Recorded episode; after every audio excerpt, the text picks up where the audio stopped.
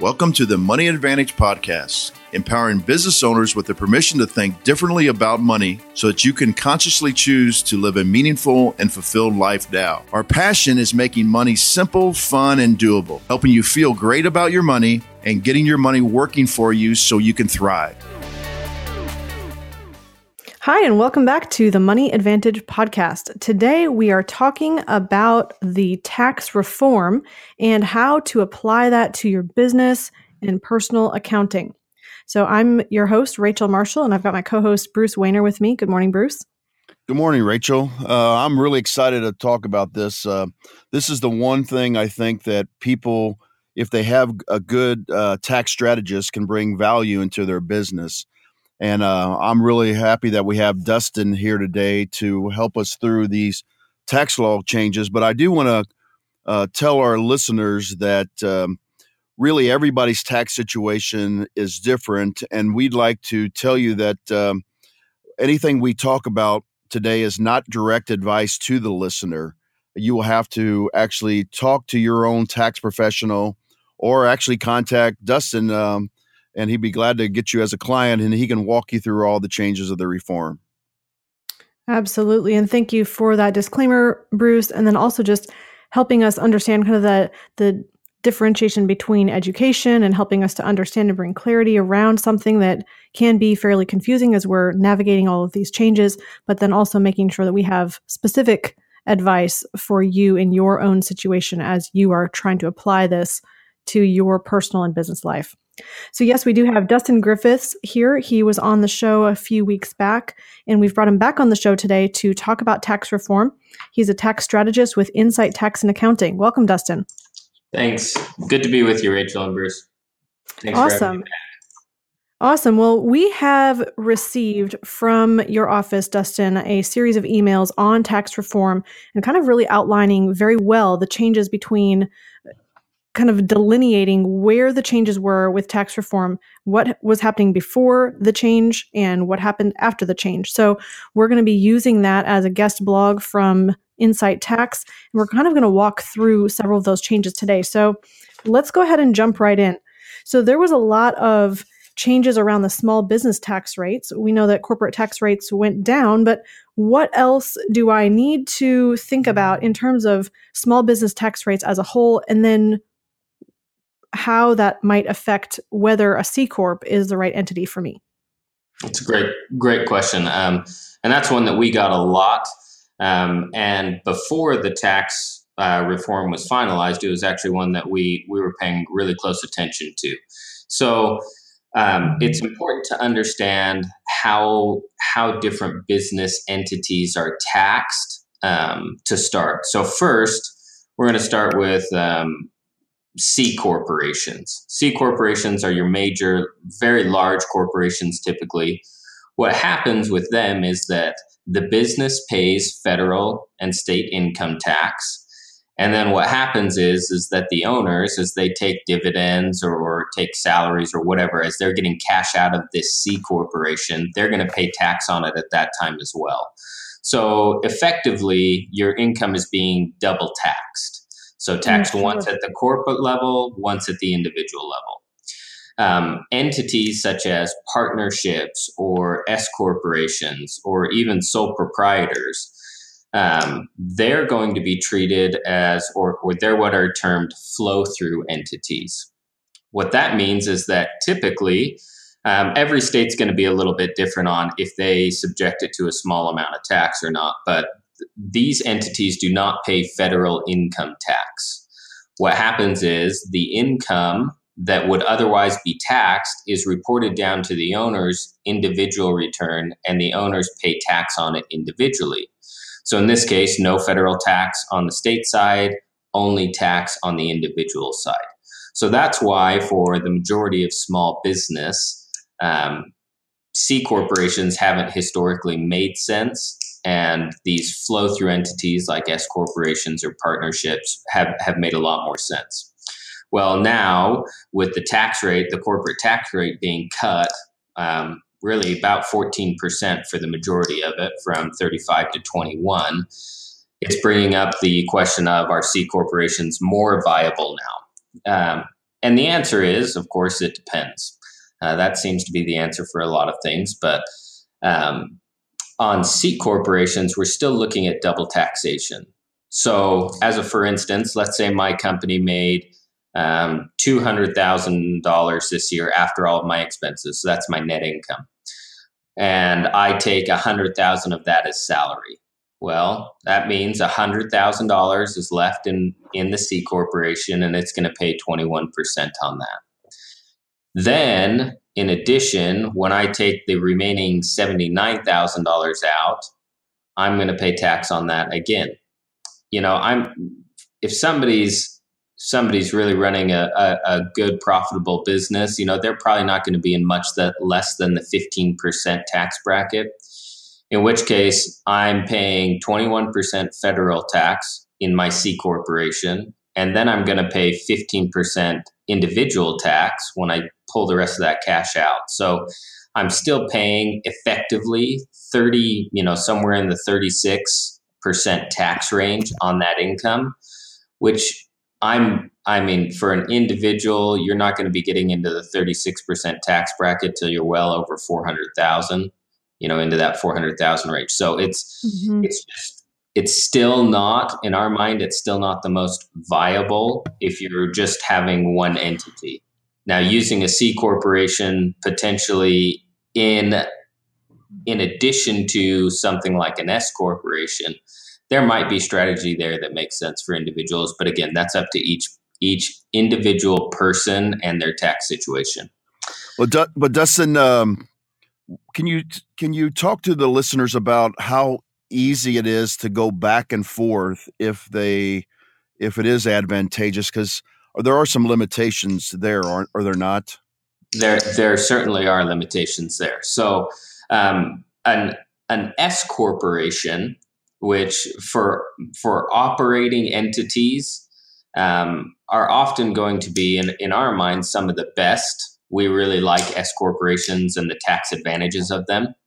Um, moving between an S corporation and a C corporation is is simply a filing with the I R S.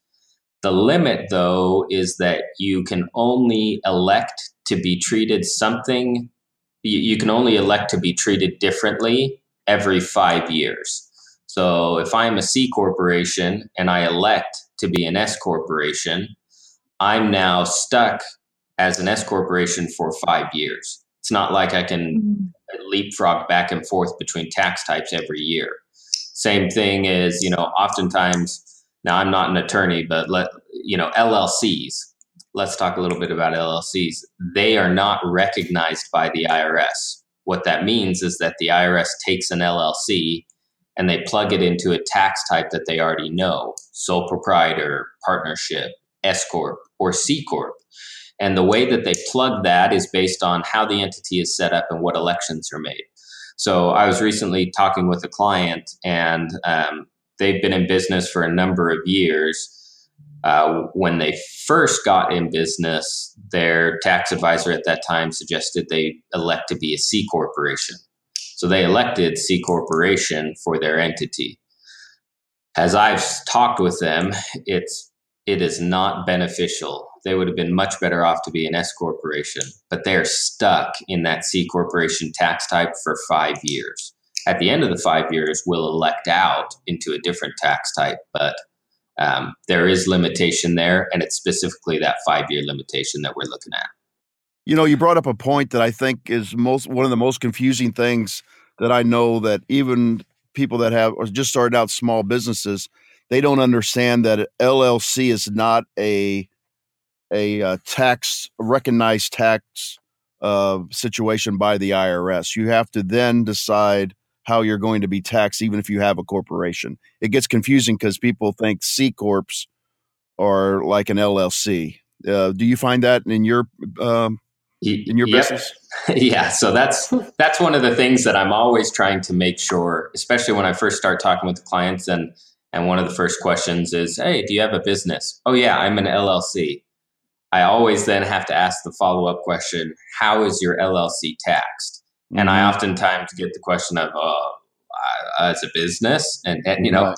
it's right. it's just, it, it's very confusing there. And so Again, the I R S doesn't recognize them, but they plug them into a tax type that they already understand. So that's where it's that's where it's beneficial to consult with a, a tax advisor, or, you know, a tax strategist, somebody who can make sure that your whatever entity you have, you've elected to be in the most tax advantageous entity type for taxes for you.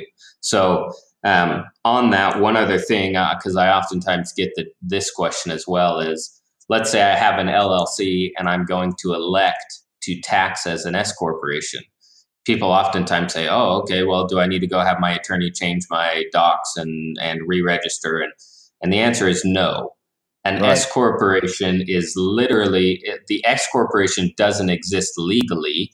It is only a tax type. So if I went to an attorney and I told him I want to be, I want to have an S corporation set up, he's going to set up an L L C or an incorporated business, and then just elect to have that entity treated as an S corporation. So S corporations don't exist legally. L L Cs don't exist in the tax world. Well, we, we try to marry together those two entities as much as we can. And that's usually the best, uh, one of the best tax types for individuals. So Dustin, just kind of to recap here. So basically what you're saying is if somebody says, I have a business, that's not enough information for them to understand how their tax situation is going to be. They need to understand, am I being taxed as a C corp or as a flow through entity? And then really thinking through, just because you have a business doesn't mean you're in the corporate tax bracket.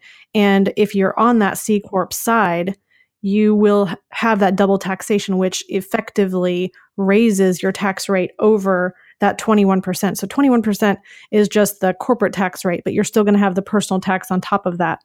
And so I'm hearing that that's a really important piece for somebody to be aware of if they're saying, well, I want to incorporate or become a business as opposed to just a sole proprietor. These are pieces that they're going to need to be aware of and thinking through. That's exactly right. That's exactly right.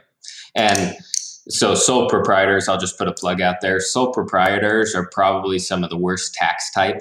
So um, definitely talk with your tax advisor, tax strategist about um, moving out of sole proprietorship, because that's usually not the most beneficial.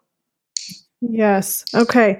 So now that we've talked about the difference between the C Corp and the flow through entity. So say I am that pass through entity. I'm either a partnership, I'm taxed as an S corp, or as a sole proprietor, which I believe that's considered pass through as well. Is that correct? Correct. Yes. Yep. So in any of those cases, it used to be that I would claim one hundred percent of my business taxable income on my personal return. So what changed for twenty eighteen?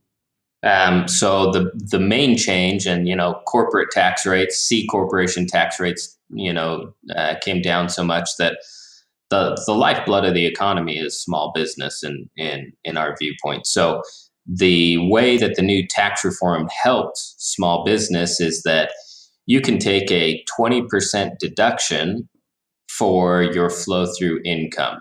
So very simplistically, if I have one hundred thousand dollars of flow through income, um, I'm not going to be taxed on one hundred. I'm only going to be taxed on eighty. So we get a nice deduction off the top, which is un, you know non-taxable to the individual. There so are Dustin, some. Dustin, mm-hmm. Let me interrupt for a second just to make sure everybody understands this. So after you have all your business expenses deducted from your revenue, that's the flow-through income, and then twenty percent is deducted from that. That is that that is our understanding. Thanks for that clarification, okay. Bruce. Yes. I appreciate yes. that. Um, there are going to be some limits on that, um, and the limits really come in based on the individual's earnings. Um, it's it's let's see, what is it? I believe it's one hundred and fifty-seven thousand five hundred for a single, or three hundred and fifteen thousand for a married couple, that you potentially begin to phase out of that twenty percent deduction. In addition, there's if there's limitations on if you're a service industry um, versus a manufacturing industry. There's then questions about what constitutes a service industry. I mean, it's it's going to become very specific to your individual situation once you get there. Um, and that three hundred, let's say you're married, that three hundred fifteen cap, and whether you then meet the other requirements to, to still allow that. Um, but it is a nice, it's it's twenty percent up until that point, and then some phase out from, from there or other calculations you have to take into account. Okay, yeah, and I was going to ask you about that. Is it clear at this point that if, say, you did make, um, you were a married couple and you made five hundred thousand dollars, is it clear whether you still get the twenty percent deduction on the first three hundred fifteen thousand dollars and then not the deduction as it phases out above that? So it doesn't work that way.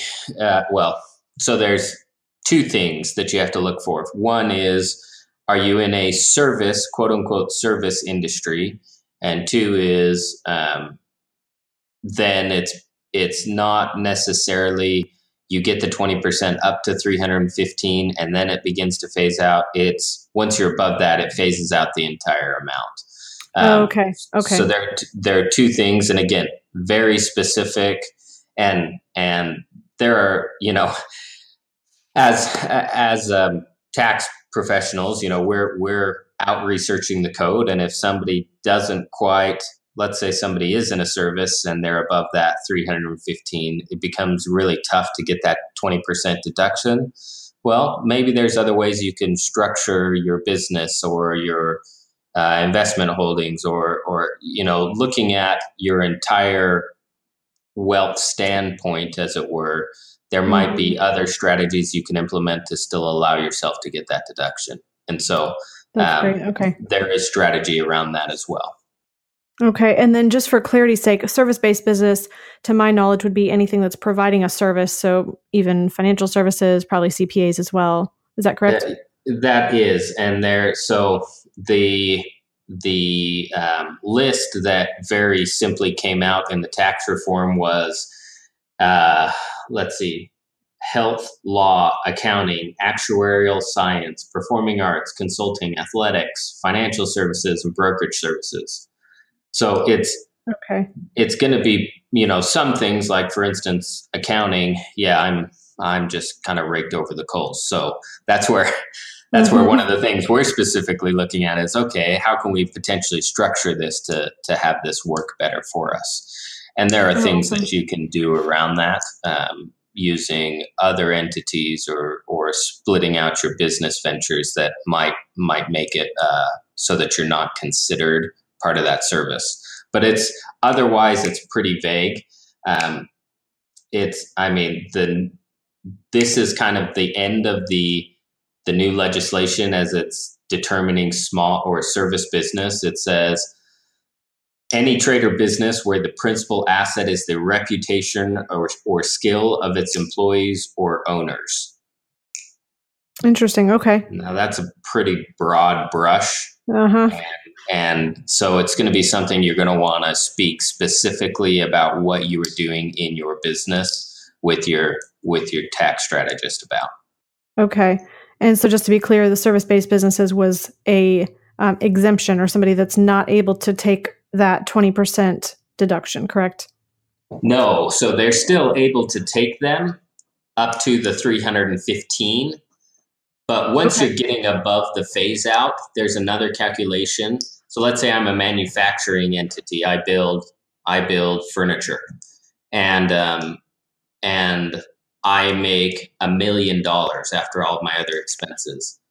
I still get a deduction, but it's based on a separate calculation that takes into account um, wages and assets and equity of the business, okay. and that's what gives me my deduction, not just a straight twenty percent. Once for these service-based industries, what we understand is that you get to the three fifteen, you're still there, but then after your phase out, it is gone for you. There's no separate calculation for you. Okay. Okay, wow. So it definitely is going to be on a case-by-case basis as we're hearing that, but that gives us a little bit of uh, maybe questions to ask our tax strategist or to think about as we're structuring our business ventures going forward. So thank you for some of the nuances around that, Dustin. Yeah. So So let's talk then about vehicle and asset purchases. So this is something that I know you guys hear all the time at the end of the year. Should I go buy a truck? Should I buy something for my business? So that's an additional expense and I can expense that, which means I'm not paying tax on that amount of money. So let's talk about when does it make sense to make those end of year purchases? Okay, great, great question. And I get that question probably more than I'd like to. Um, under the under the new legislation, it's actually more beneficial, so it, it makes a little more sense. But the first thing, and I think I talked about this in our in our last podcast or, or discussion, was you should never buy a truck if you don't plan on buying a truck anyways. It does not make mm-hmm. sense for you to spend fifty thousand dollars on a truck to save twenty thousand dollars in taxes, let's say. You're still thirty thousand dollars worth worse off in your overall wealth. And so we never want to we never want to tell our clients, oh yeah, buy this just for a tax deduction, because it makes zero sense. Now, if you're planning on buying that truck anyways, this is awesome. Let's, you know, let's see how we can fit, fit this in. So um, the answer for, you know, trucks or other equipment that you're purchasing for your business has to do and, and is going to be based around depreciation rules and what those rules do for you and what you can do with them. Um, historically, um, there are there's three real types of depreciation rules that we would be looking at. One is just regular depreciation, and that's where, for instance, a piece of equipment, I'd be writing that off over five years. So five thousand dollars, I take one thousand dollars a year, very simplistically. Um, okay. A second type is called Section one seventy-nine. Section one seventy-nine is a special um, section of the tax code that allows you to effectively expense an asset or, or expense a piece of equipment right now. Section one seventy-nine is limited to business income. So if I if I have ten thousand dollars of business income and I bought a fifty thousand dollars truck, I'd only be able to take Section one seventy-nine on ten thousand dollars to okay. get my business income down to zero. Anything over and above that, I couldn't take. In addition, there's limits on section, excuse me, that's bonus depreciation. That was a different one. So Section one seventy-nine, also there are phase outs on that. So if you're buying, it it used to be more than a million dollars in assets. Now I believe it's, now I want to say it's two million in assets. You, you actually phase out and you aren't allowed to take Section one seventy-nine. The third type of um, depreciation is called bonus depreciation. Before the tax reform, this was, this bonus depreciation allowed you to expense up to fifty percent of the asset in the current year, but the asset had to be brand new to you. Now, this type of depreciation can create a loss. So again, I have ten thousand dollars. I buy a fifty thousand dollars piece of equipment that's brand new to me. I could take twenty-five right now and create a fifteen thousand dollars loss in my business. Um, the new legislation Uh, for the next, I believe it's till twenty twenty-five, says that bonus depreciation can be taken to one hundred percent and the asset can be new or used. So it really expanded the breadth of how bonus depreciation is going to apply. Um, and it can make a huge difference. I've got I've got a client who right at the end of the year um, purchased a, a large commercial building. Um, I want to say it was just over the two million mark. Well, with Section one seventy-nine limits and, and bonus depreciation limits, and it wasn't new to him, he, he was going to, there wasn't going to be a ton of deductions for him. Under the new legislation, he gets to be able to take bonus depreciation on a fair amount of his building, a large portion of it. And it's going to end up, uh, based on our initial projections, it's going to save him two hundred thousand dollars in taxes, this uh, wow, this new awesome. change in the bonus depreciation. So that's awesome. In, in terms of specifically, if we're going to talk vehicles, bonus depreciation applies to that truck you're going to buy. So if I bought a fifty thousand dollars truck, I can bonus depreciate all of that right now. Now, there's going to be limits um, and specific rules based on the vehicle and how you can write it off. Over six thousand pounds, you can take it all. Under six thousand pounds, there's going to be limits based on that. But the limits now are a lot higher than they used to be, which is a nice thing. So as a, I always, I like to throw out this example. If somebody goes out and buys a, a quarter million dollar Ferrari, they don't get two hundred fifty thousand dollars as a tax write-off. It's very limited. Well, okay.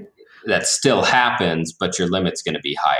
So if you're buying a Ferrari for your business, it's not really a great uh, tax savings. So I'll just put that plug for whoever's buying Ferraris.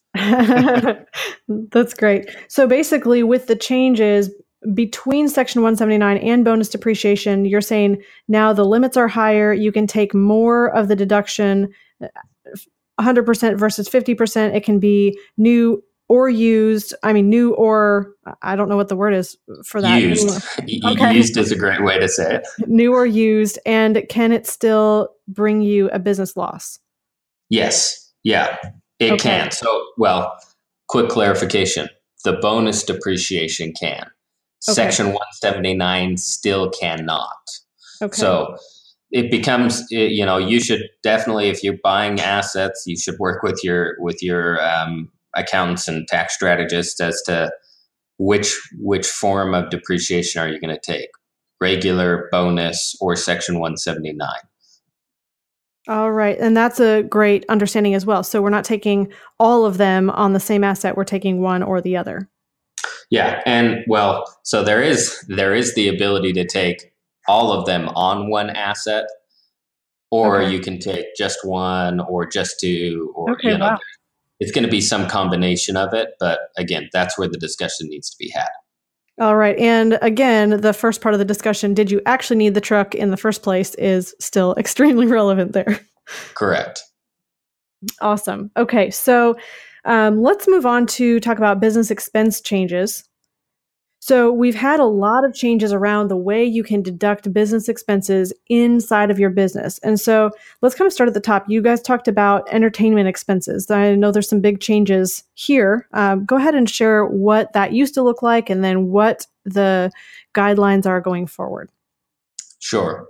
So it used to be that that any expense, and specifically we'll talk entertainment, any entertainment expense, expense um that was used in in the regular course of your trade or business was was able to be deducted at fifty percent. Um, the I R S has now... So just for just, clarification, this is if you, in the normal course of your business, brought your employees or future client to a baseball game, right? Yeah, okay. Correct. Um, so, and and I'm going to... Because of some of the way that the changes happen, I'm going to take employees out of that, but I'm going to say, okay, I'm going to take clients to a baseball game or a basketball game or whatever the case may be. Um, that entertainment is now no longer deductible in its entirety. It is gone. Okay. Okay. Now, um, in entertainment expenses, when you're dealing with employees, now there's going to be a lot tighter limitations on that. Things like holiday parties. Holiday parties are still allowed, um, from what we can tell, but it has to be it has to be for the majority. Uh, it has to be for non-owners of the entity.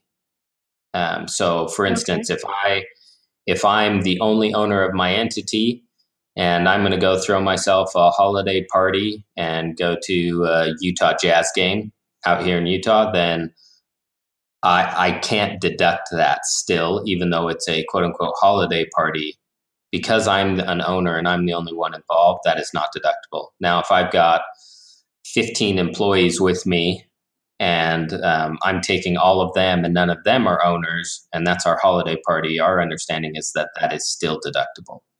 Okay.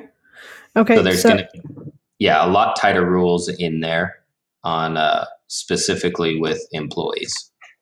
Okay. So tighter rules with employees, and they can't be business owners. And then it sounds like as well, if you were using the entertainment expense for meetings with clients, that is gone. Um, that kind of goes hand in hand with meal expenses. So go ahead and let's talk about that as well. I know that it used to be if you did networking, went to a coffee or took a prospective client out to lunch, that could be a, a business deduction. And what's changed surrounding that? Sure. So um, very similar to the entertainment deduction um, is that uh, business meals are going to be a lot more scrutinized by the I R S moving forward. Now, the business meals section is Section two seventy-four. And Section two seventy-four is basically what is what is not allowed. It's going to tell okay. you what is not allowed. Um, okay. Now, there, uh, Section E, Part E of Section two seventy-four deals deals with um, this area of of meals and and and business meals in, in our aspect. So there's still some there's still some disagreement out there between accountants as to what is not uh, excluded or or what you can take and what you can't take. Um, okay. In our mind, this is going to be a really, really scrutinized area for people moving forward. And so we're trying to, to frankly be, be clear on this.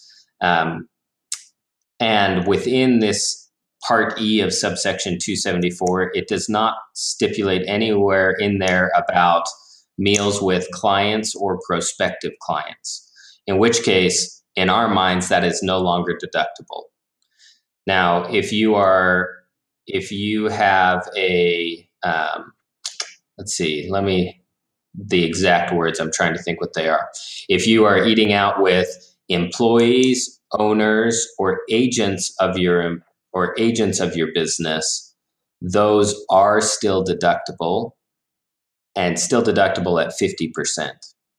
Um, so as long as, again, it's somebody that is doing work for your entity, Um, that or is an owner of your entity, that's deductible. The caveat still does apply that if it's you and your spouse and you're the only ones, even though you're shareholders together, um, if you're both owners, that is still a non-deductible meal. So okay. um, watch out for that. Yeah, now, so go ahead. Well, I think you're going to ask a question and then I'll get into my next part, which is still dealing with meals. Go ahead.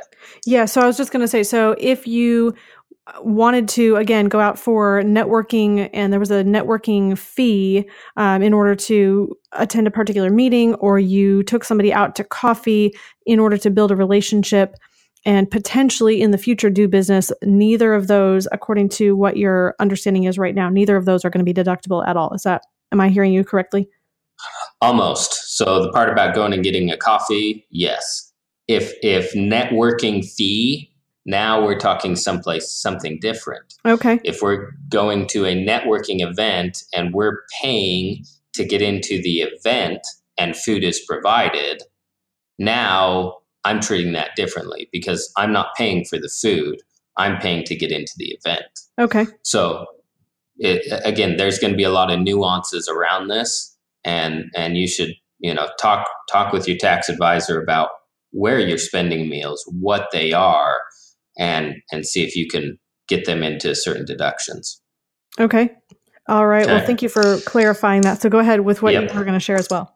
So then the next part is um, historically meals provided on the business premises for the benefit of the employer is what they're called. Basically, if I provide meals at my office so that my employees can stay and work and, and they don't have to go out for lunch or whatnot, that used to be taken at one hundred percent.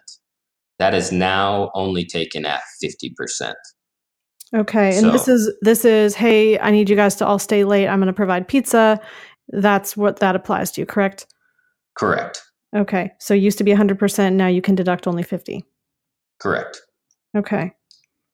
Okay. All right. So lots of changes surrounding that. And again, in your specific business, you may have different situations than what we've brought up or addressed here as well. And just be aware that there's a lot of changes that you do want to talk with your tax strategist on specifically.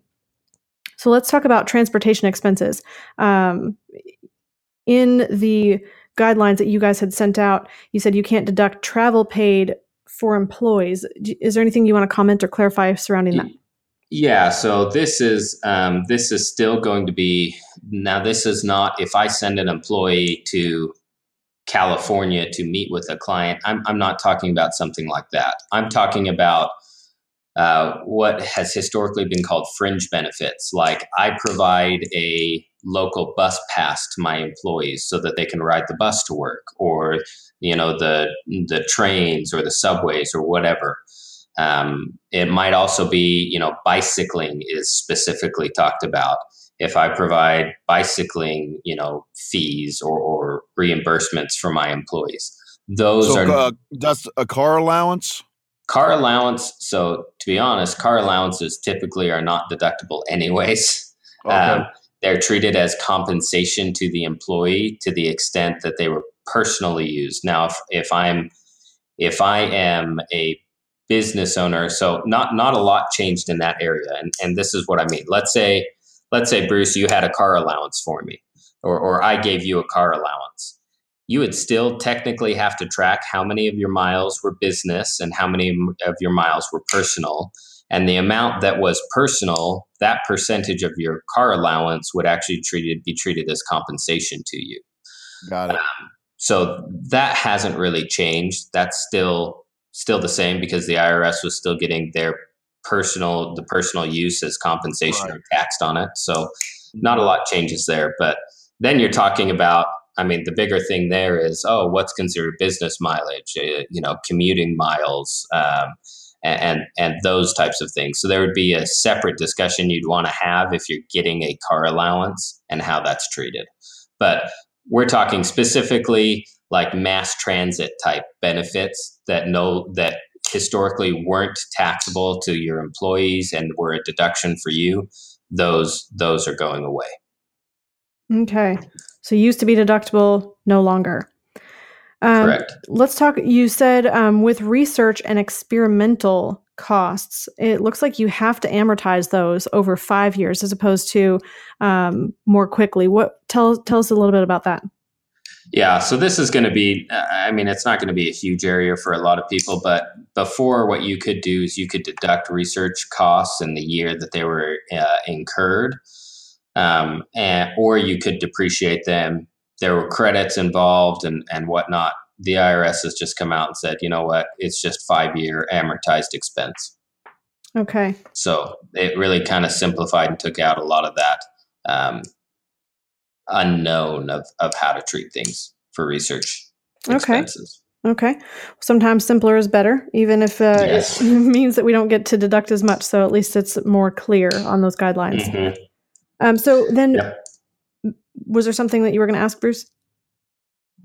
No. Okay. Uh, so with business interest, you used to be able to expense one hundred percent of business interest. What changed and for whom? So um, the business interest is is not going to apply to a lot of a lot of small business. Um, well, not not a lot, I guess, a fair amount. It's still deductible in its entirety for up to twenty-five million dollars in revenue. So if I have if I have twenty-four million dollars in revenue, I still get to deduct one hundred percent of my interest costs. Oh, okay. Um, over twenty-five million dollars. That's when there are some limitations that are going to be put in there. Um, and so if, you know, if, if your business is that large and you're doing that, you want to make sure that you have that discussion with, uh, with your accountants or tax strategists to make sure that you understand that. And you, frankly, you might look at financing your business a different way if that's the case. Okay. All right. So let's talk a little bit about real estate. Um, if you are in real estate as an investor, there used to be some significant advantages with things like ten thirty-one exchanges. Um, let's talk about that, the like-kind exchange, and then also depreciation definition for improvement expenses. So what's changed with real estate? Sure. So there were um, a couple of things. Um, one is there's going to be different tax um, outcomes for people that are flipping properties versus people or, or versus buying and holding properties. Um, the I R S has always treated the flipping of properties as an, an ordinary business, meaning that it's whatever you're purchasing is treated as inventory, and you technically don't get to deduct that until you um, sell the property. Okay. There, there's, there are some changes actually in that um, based on, so there were some changes to inventory. Um, and so talk with your, talk with your tax strategist specifically if you're flipping properties about, in, about the new inventory rules. But historically it was, you couldn't deduct. So I buy a house for a hundred thousand, I put fifty thousand into it, and I'm going to sell it for two hundred thousand. Well, I couldn't deduct the one hundred thousand or the fifty thousand until I sold the property for two hundred. So now there's going to be some changes in there. Also, um, the so that's I guess that's flipping properties. If we're talking now buying and holding long term, the changes are is is that there used to be uh, I want to say it was three, there might have been four. I'm trying to pull it off my brain, but three or four categories for improvements.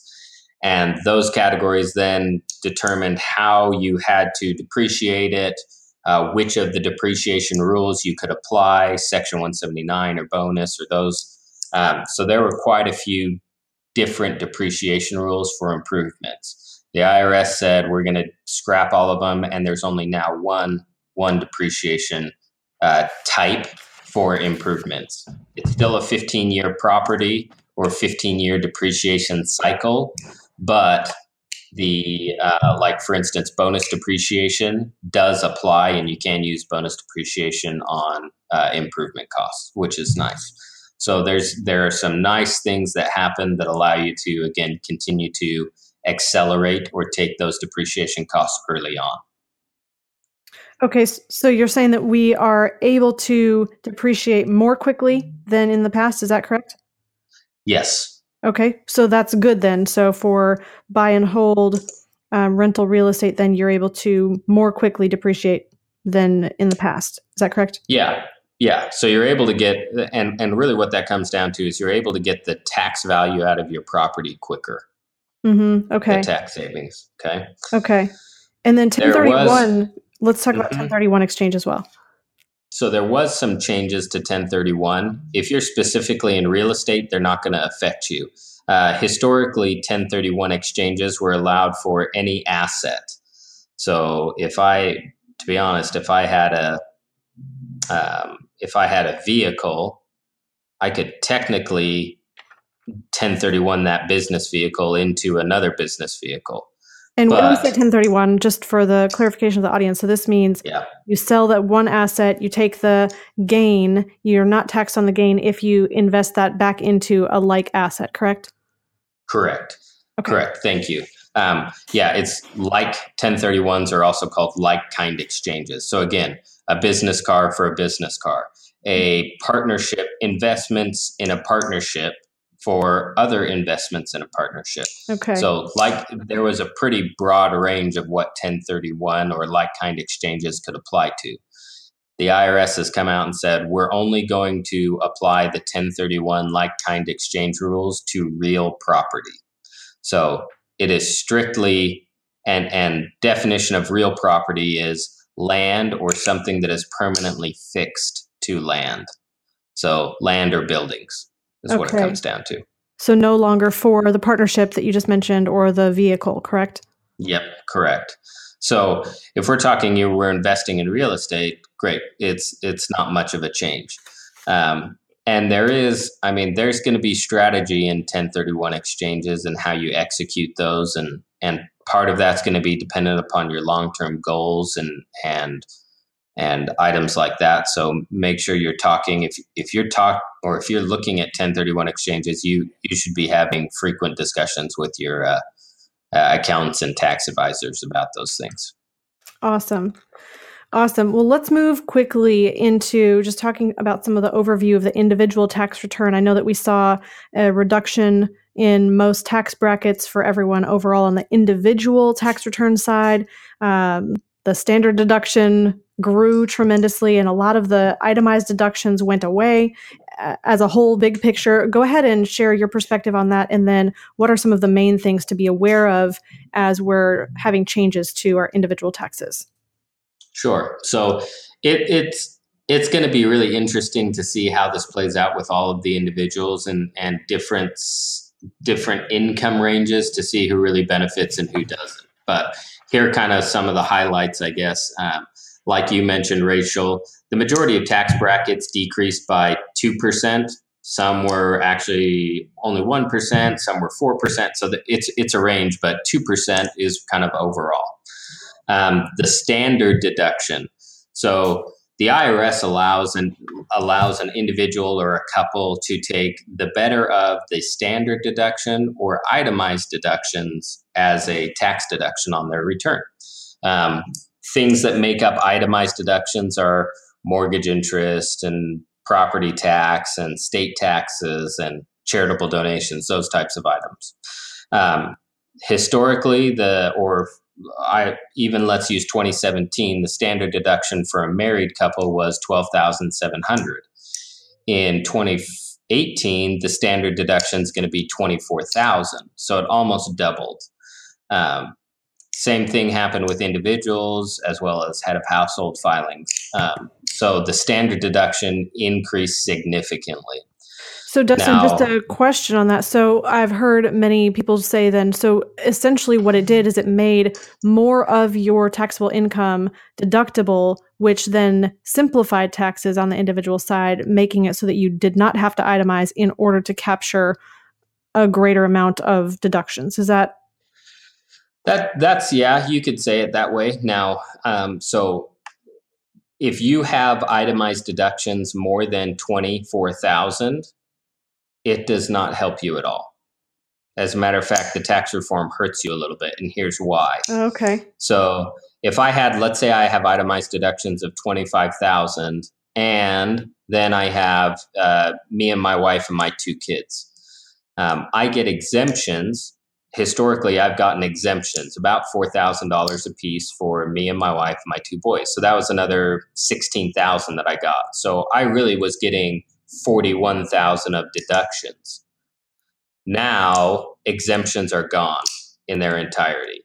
So looking to twenty eighteen, if I still have twenty-five thousand dollars in itemized deductions, I'm still going to itemize, but I no longer have my exemption. So rather than getting forty-one thousand of deductions, I'm really only getting twenty-five. Oh. So those people, those people that were pushing up against that, you know, pushing around the twenty to twenty-four or above itemized deductions, th- this doesn't help them at all. This, this part of the reform actually potentially can hurt them. Now, there are other things that are taken into account that help them, like the twenty percent deduction for business income and and some other things that we're going to talk about here in just a second. But um, it, it's going to make a difference, and and it might potentially hurt people, um, okay. especially, you know, if you have quite a few kids, you know, if you have three or four kids, yeah, you're probably going to feel a little bit of a hit in this section of the new tax reform. Now, what did happen as well is that um, to kind of offset that, I was talking specifically if you had kids, to offset the child tax credit did get raised. So before it was a one thousand dollars per child up until they're seventeen. Um, that is now increased to two thousand dollars per child. In addition, but du- hey, Dustin, yeah, but isn't there a phase out for the A G I on that? There was, and that phase out was. Uh, it started at, I think, one hundred twenty-five thousand dollars before. Now, mm-hmm. that phase out doesn't start, and I want to say the phase out doesn't end until four hundred thousand dollars. So if you're making less than oh, four hundred thousand dollars okay. a year, you're not going to get all two thousand dollars per child, but you're going to get something of it. So that's but it, that's kind of one of the ways that the I R S has offset losing the exemptions. They said, oh, if you have kids, we'll we'll allow you to potentially get more for your kids. Right, and this is a hard thing to explain over a um, a an audio yeah. broadcast, but um, tax credits in general are better than deductions because they're one for one. Correct. Yeah. So a tax deduction only saves you whatever your effective tax rate is. So let's say I'm in the twenty-five percent tax bracket. If I spend a dollar, I save twenty-five cents in tax. A tax credit is I owe a dollar in tax, I get a dollar in a credit, which means I owe nothing. So there is, thank you for that clarification, Bruce. Yeah, so that, that makes sense then. If you lose four thousand dollars of exemptions for your child and you're in a twenty-five percent tax bracket, you would have lost one thousand dollars of a, of additional taxes that you're going to have to pay mm-hmm. now. But now because you get a credit, uh, it's basically a, a zero sum. Yeah, yeah. For and, and for a fair amount of people, that's going to be the case, or even it's actually going to be better for them. So again, back to the area, let's say that I had um, twenty-five thousand of itemized and then sixteen thousand in deductions. Well, now that sixteen goes away. Well, but I also, if I'm, let's say I'm not phasing out at all, I just got four thousand dollars in tax credits for my, for my two boys. Well, that more right. than offsets the eight thousand of quote unquote deductions that I got for the four thousand in tax credits that I'm right. getting. Right. So there's going to be a change there. Um, Quick things on itemized deductions is um, there's been a section, if if people look at their itemized deduction form, there's a there's a section that's it's called miscellaneous itemized deductions. They've been subject to two percent of somebody's income. Those those are gone. Those are going to be things like unreimbursed employee expenses, um, safe deposit box fees, tax preparation fees. Those things are no longer deductible. Um, so if you are getting employee reimbursement or you you have un, unreimbursed employee expenses, so you're doing something for your employer and they're not reimbursing you, start pushing your employer to reimburse you so you get that cash back. Um, the mortgage interest deduction. Mortgage interest has, has historically been deductible on the first million dollars of a mortgage. Now that drops to seven hundred fifty thousand. Um, so if you have a million, if you had, let's say, an eight hundred thousand dollars mortgage before the tax reform, you're grandfathered in. And so you still get that. But any new mortgages over seven hundred fifty, you only get to take the mortgage interest on the first seven hundred fifty thousand of the mortgage. So there becomes, again, if I have an eight hundred thousand dollars mortgage, I actually have to do a, an additional calculation to find out how much of my mortgage interest is actually deductible. So it's not true then, I know we were talking about this a little bit before the show today, so it's not true that mortgage interest deduction went away. It just depends on how much you can take based on the um, the value of your house. Yeah, the value so of your mortgage. Clar- clarification, not the value of your house, but how much your mortgage is. So if I have a million dollar home, but I only took a seven hundred thousand dollars mortgage on that, I can still deduct one hundred percent of my mortgage interest because the loan itself is less than seven hundred fifty thousand dollars. So that's what we're looking at. Yes. Okay, um, thank you for that. Home equity line of credits, that the interest on home equity um, lines no longer deductible. So um, watch out for that. In that case, it it the the question of taking out a home equity line or refinancing, you know, that, that makes us look at that even more, um, you know, cost of refinancing versus what's the tax deductible of the interest and how much tax am I saving? And, you know, it becomes more of a, a, a real thing you have to look at. So, um, last one, which is kind of a big one on the itemized deductions, is what we call the SALT taxes, state and local tax, is what it stands for. Okay. Um, so that's going to be things like property tax or your your state income taxes paid. That is now limited to ten thousand dollars total between all of them. So before, if you're a fairly large uh, earner in terms of taxes and you're paying fifteen thousand dollars in state taxes and your more or your property tax was two thousand dollars, so you had seventeen thousand dollars total, well, you only get ten of it now. So no longer you, you, that got limited to ten thousand. Okay. Okay. Okay. And uh, I believe that you mentioned something as well in the um, post that we'll share as well with the show notes, that um, one of the the techniques to get around that would be to be able to prepay state and local taxes, I think, just for um, twenty seventeen going into twenty eighteen, which is now over. Yeah. So it just, I mean, so it depends on how much you have and, and what you have going on. But for the most part, that that quote unquote strategy of prepaying your state tax, it's not going to give you near the bang for your buck like it used to. Right. Okay. I just wanted to clarify okay. that. Um, medical expenses, uh, you know, Obamacare or the, or the healthcare reform uh, increased that limit to ten percent of your adjusted gross income. Now it's going to be back down to seven and a half percent. In addition, the penalty for not having health insurance is still in place for twenty eighteen, but twenty nineteen and moving forward, the penalty was reduced to zero if you didn't have health insurance or health coverage. So Um, that got changed as well. There's a there's a number of other things, you know, alimony, moving expenses, um, education savings plans. Uh, there's so there there are a number of things that are also that got changed. So if you're you know review your situation with your tax strategist to make sure that that something didn't change for you.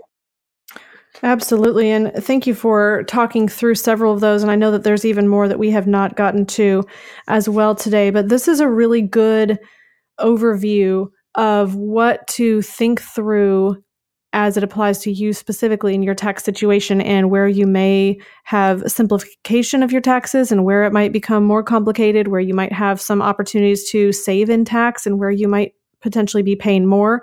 And so this is really a very good reason to have a tax strategist who's not just looking retroactively at your taxes at the end of the year and saying, well, here's what you did and here's your tax bill, but really being proactive and looking forward and saying, how can we make sure that we strategize best to help you pay the minimum tax, even with all of these changes? And so I just want to appreciate you, Dustin, and your team at Incite for being on that proactive, um, ahead of the curve perspective and really helping to bring that education out there so that we can proactively limit tax going forward. And so I just want to um, make sure that we help our clients and anyone who's listening to the podcast to understand and recognize the value of having a tax strategist in your financial wheelhouse to help you make sure that you have that tax strategy lining up with your wealth strategy and making sure that you don't pay any more than you need to in taxes so that you can keep in control as much of that money as possible and move that forward into the future and get that money working for you. So Um, Dustin, thank you so much for being with us today on the show. I really appreciate you spending the time to provide the education.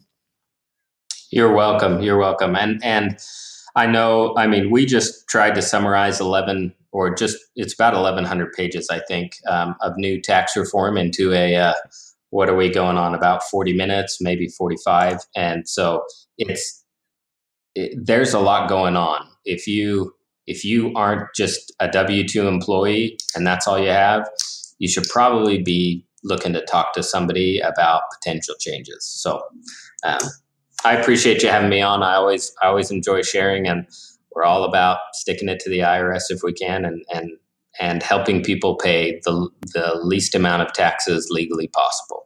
Absolutely. And uh, I just appreciate your perspective and I appreciate you sharing with our audience today. If you are interested in talking with Dustin Griffiths or the team at Incite, you can reach out to us at hello at the money advantage dot com and we can refer you over. You also can reach out directly to the Incite tax team. And Dustin, what's the best way for somebody who's listening to this podcast who wants to get in touch with you? What's the best way for them to do that? Um, so you can do it uh, really one of three ways. You mentioned one, reach out to to Rachel or Bruce or their team, and, and they can put you in touch with us. You can also email me directly if you want. My email is Dustin, D U S T I N, at incite tax dot com, and that's spelled I N C I T E T A X. Um, or you can go to our webpage at incite tax dot com. There'll be a, a contact us contact us section. You can put in your information and we'll make sure one of our team members reach it, reaches out to you. Absolutely. Well, thank you for sharing that. I'll make sure that that is in the show notes as we share this podcast as well with our listeners and our audience. And in closing, I just wanted to, again, say thank you, Dustin, for being here. Thank you to our audience for your time and for spending the valuable quality time to educate yourself so that you can be ahead of that curve and really be able to make the most empowering, best financial decisions for yourself today and in the future. And in closing, I want to say success leaves clues. So follow the successful few, not the crowd, and leave a life and business that you love. To learn how high-performing entrepreneurs ten x or more returns on liquid capital without giving up quick access to cash, go to themoneyadvantage.com forward slash liquid dash capital to get the unfair advantage, your twenty-minute easy-to-read guide on maximizing your savings. Thank you for listening to the Money Advantage Podcast. Today's show notes and resources are available for you on the money advantage dot com. If you like this episode, make sure you subscribe and leave a review. If you have any questions or desire to speak with a qualified financial professional after listening to today's podcast, we encourage you to reach out to us at hello at the money advantage dot com or check us out at the money advantage dot com. The opinions and views expressed here are for informational purposes only. This material is educational in nature and should not be deemed as a solicitation of any specific product or service. All investments involve risk and a potential loss of principal. Kalos Capital Incorporated nor Kalos Management Incorporated offer tax or legal advice. Please consult with a tax advisor or attorney for advice regarding the impact on your portfolio. Securities offered through Kalos Capital Incorporated, member FINRA, S I P C, M S R B, and investment advisory services offered through Kalos Management Incorporated, and registered investment advisor, both located at one one five two five Parkwood Circle, Alpharetta, Georgia. E three Consultants Group is not an affiliate or subsidiary of Kalos Capital Incorporated or Kalos Management Incorporated.